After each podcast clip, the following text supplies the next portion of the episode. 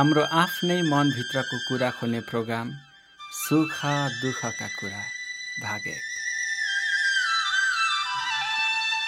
मेरा प्यारा साथीहरू अबको केही क्षण तपाईँहरूसँग भलाकुसारी गर्न म फिलिप दङ्गाल तपाईँहरूको आफ्नै कार्यक्रम सुख दुःखका कुरा लिएर उपस्थित भइसकेको छु।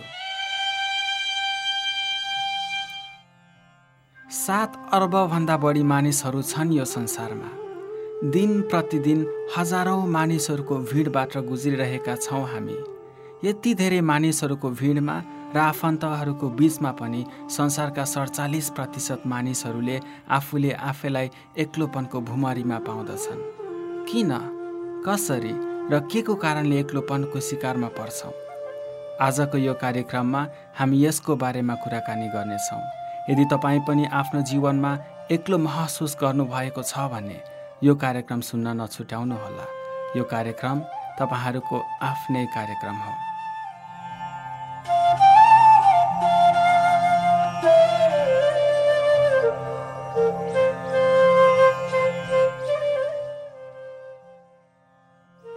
एक्लोपनका पनि केही प्रकारहरू हुन्छन्। सामान्यतः सात प्रकारका एक्लोपन महसुस गर्न सक्छन् मानिसहरू। पहिलो प्रकार नयाँ परिस्थिति एक्लोपन अथवा अङ्ग्रेजीमा न्यू सिचुएसन लनलिनेस भनिन्छ। यस्तो अवस्थामा जब हामी नयाँ ठाउँ अथवा नयाँ परिभाषामा पुग्दछौँ यो अवस्थाको एक्लोपन महसुस हुन सक्छ। झट्ट आफ्नो सामाजिक परिवेश नमिलेको कारणले हुने यस्तो बिरानोपन केही समयको सामाजिक घुलमेलपछि आफू एक्लो भएको महसुस हटेर जानेछ।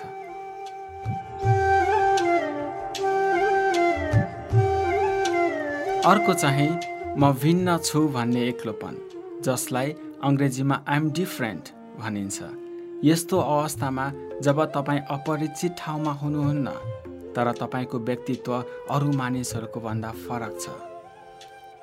उदाहरणको लागि अरू सबैलाई बाहिरी क्रियाकलाप गर्न मन परे तापनि तपाईँलाई मन नपर्न सक्छ। यस्तो खालको एक्लोपन कहिलेकाहीँ जो कोहीलाई पनि बिना कारण हुन सक्छ किनभने प्रत्येक मानिस आफैमा भिन्न छ। यो मानिसको जीवनमा सामान्य हो जुन बेला लाग्छ कि कसैले पनि तपाईँलाई बुझ्दैन।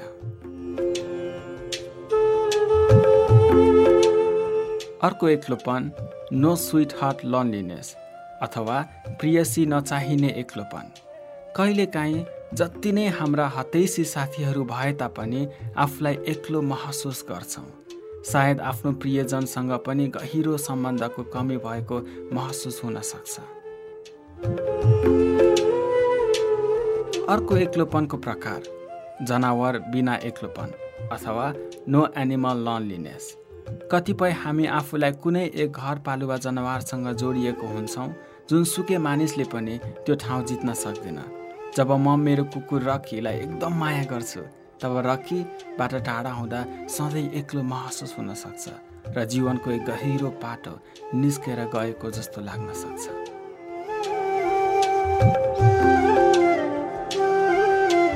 अर्को अवस्थाको एक्लोपन।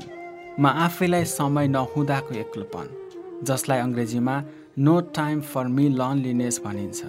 कहिलेकाहीँ व्यस्तताको कारणले कोहीसँग गहिरो सम्बन्ध नै नभएको कारण पछि आफैलाई सधैँ एक्लोपनले घेरिरहेको पाउँछौँ। अथवा आफ्नो मिल्ने साथी एक्कासी एकदम व्यस्त हुन थालेको कारणले आफू सधैँ एक्लो भइरहेको अवस्था पनि हुन सक्छ।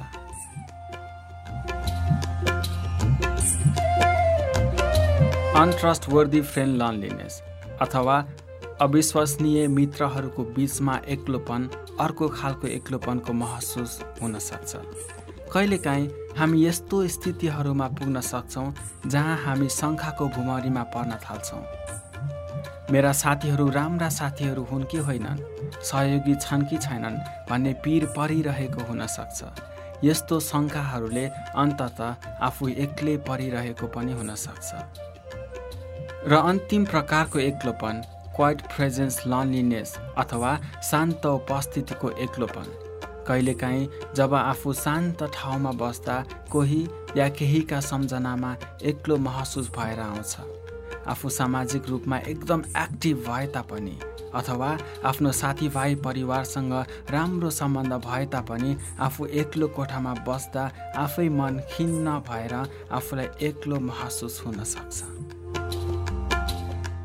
साथीहरू तपाईँहरूले कहिलेकाहीँ आफूलाई कुनै यस्तो प्रकारको एक्लोपनमा पाउनु भएको छ?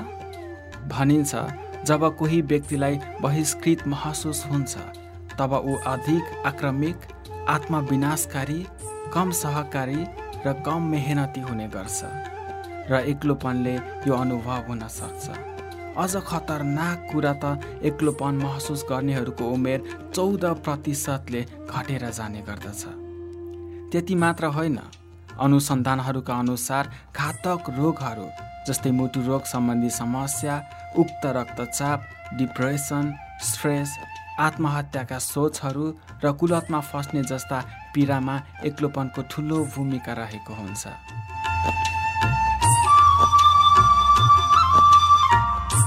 के का कारणले हुन सक्छ त यस्तो गहिरो खालको एक्लोपनको शिकार। सायद जब आफूले धेरै आश राखेको मित्रबाट धोका पाउँछौँ वा आफूले माया गरेको मान्छेलाई गुमाउँछौँ हुनसक्छ हामी एकदम एक्लो महसुस गर्न सक्छौँ।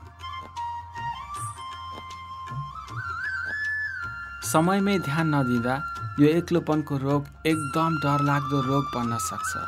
यसले मानसिक मात्र नभई शारीरिक समस्या पनि ल्याउन सक्छ भन्ने कुरा त हामीले थाहा पाइसक्यौँ। तर साथीहरू तपाईँहरूलाई यो समस्याबाट कसरी बाहिर आउने भन्ने बारेमा पनि कुरा गर्न मन लाग्यो।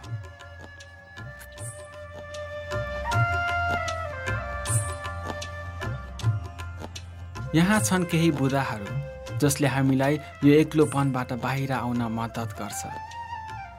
साथी बनाउने बानी बसालौँ। कहिलेकाहीँ साथी बनाउन त्यति सजिलो नहुन सक्छ। तर आफूसँग भएका छिमेकी अथवा साथीहरूलाई आफूले हेरचाह गरेको देखाउनुहोस्। अरूलाई सहयोगी भावनाको सृजनाले एक्लो बस्नबाट टाढा हुन सिकाउन सक्छ। पर्याप्त मात्रामा सुत्ने गरौँ। जब हामी पर्याप्त रूपमा विश्राम गर्दैनौँ तब हाम्रो शरीर अल्से र एक्लो महसुस हुन सक्छ। सधैँ सकारात्मक बस्नु अर्को एकदम महत्त्वपूर्ण कुरा हो। जब एक्लो महसुस हुन्छ तब विभिन्न नकारात्मक सोच आउनु स्वाभाविक नै हो। तर त्यो सोचलाई बदलेर सधैँ सकारात्मक बस्नु एकदम आवश्यक छ। आफूले आफैलाई आफ्नो जीवनमा के को कमी भइरहेको छ भनेर मूल्याङ्कन गर्नु राम्रो कुरा हो।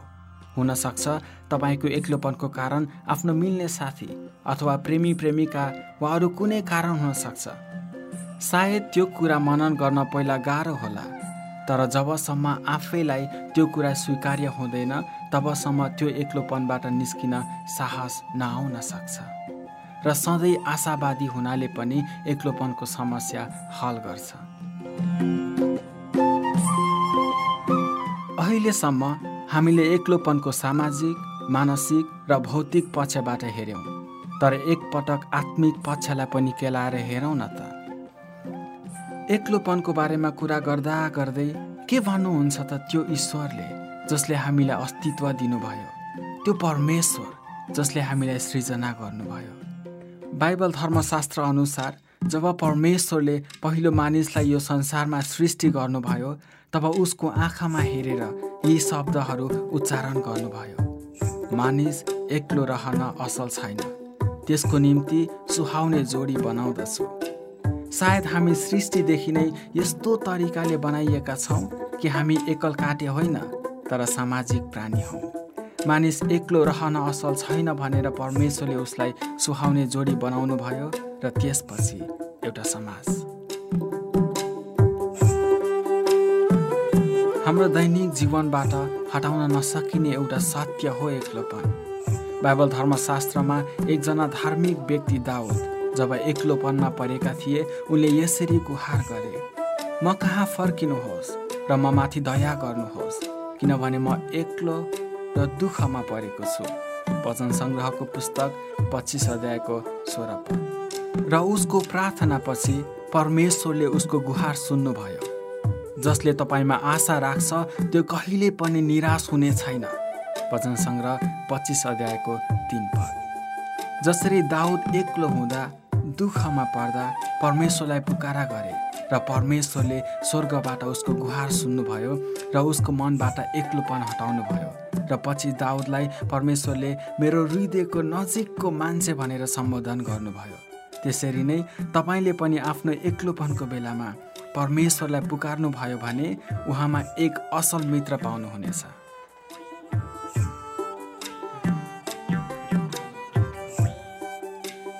जसरी दाउद एक्लो हुँदा दुःखमा पर्दा परमेश्वरलाई पुकारा गरे र परमेश्वरले स्वर्गबाट उसको गुहार सुन्नुभयो र उसको मनबाट एक्लोपन हटाउनु भयो र पछि दाउदलाई परमेश्वरले मेरो हृदयको नजिकको मान्छे भनेर सम्बोधन गर्नुभयो।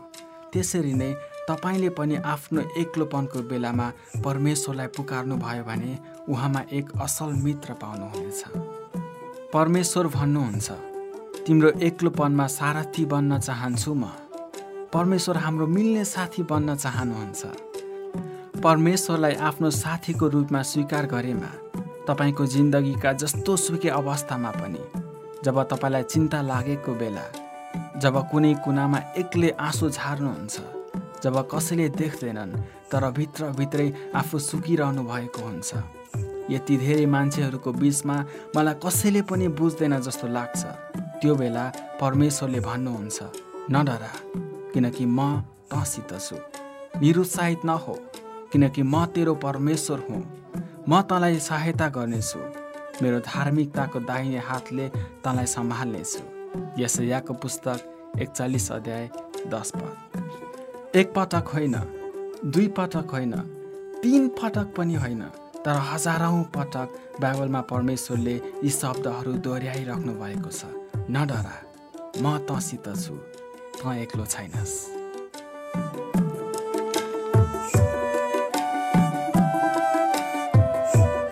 कल्पना गर्नुहोस् त सारा ब्रह्माण्डका परमेश्वर जसको एक आवाजले सारा कुरा अस्तित्वमा प्रकट भयो त्यही परमेश्वरले तपाईँलाई भन्दै हुनुहुन्छ म तेरो साथमा छु।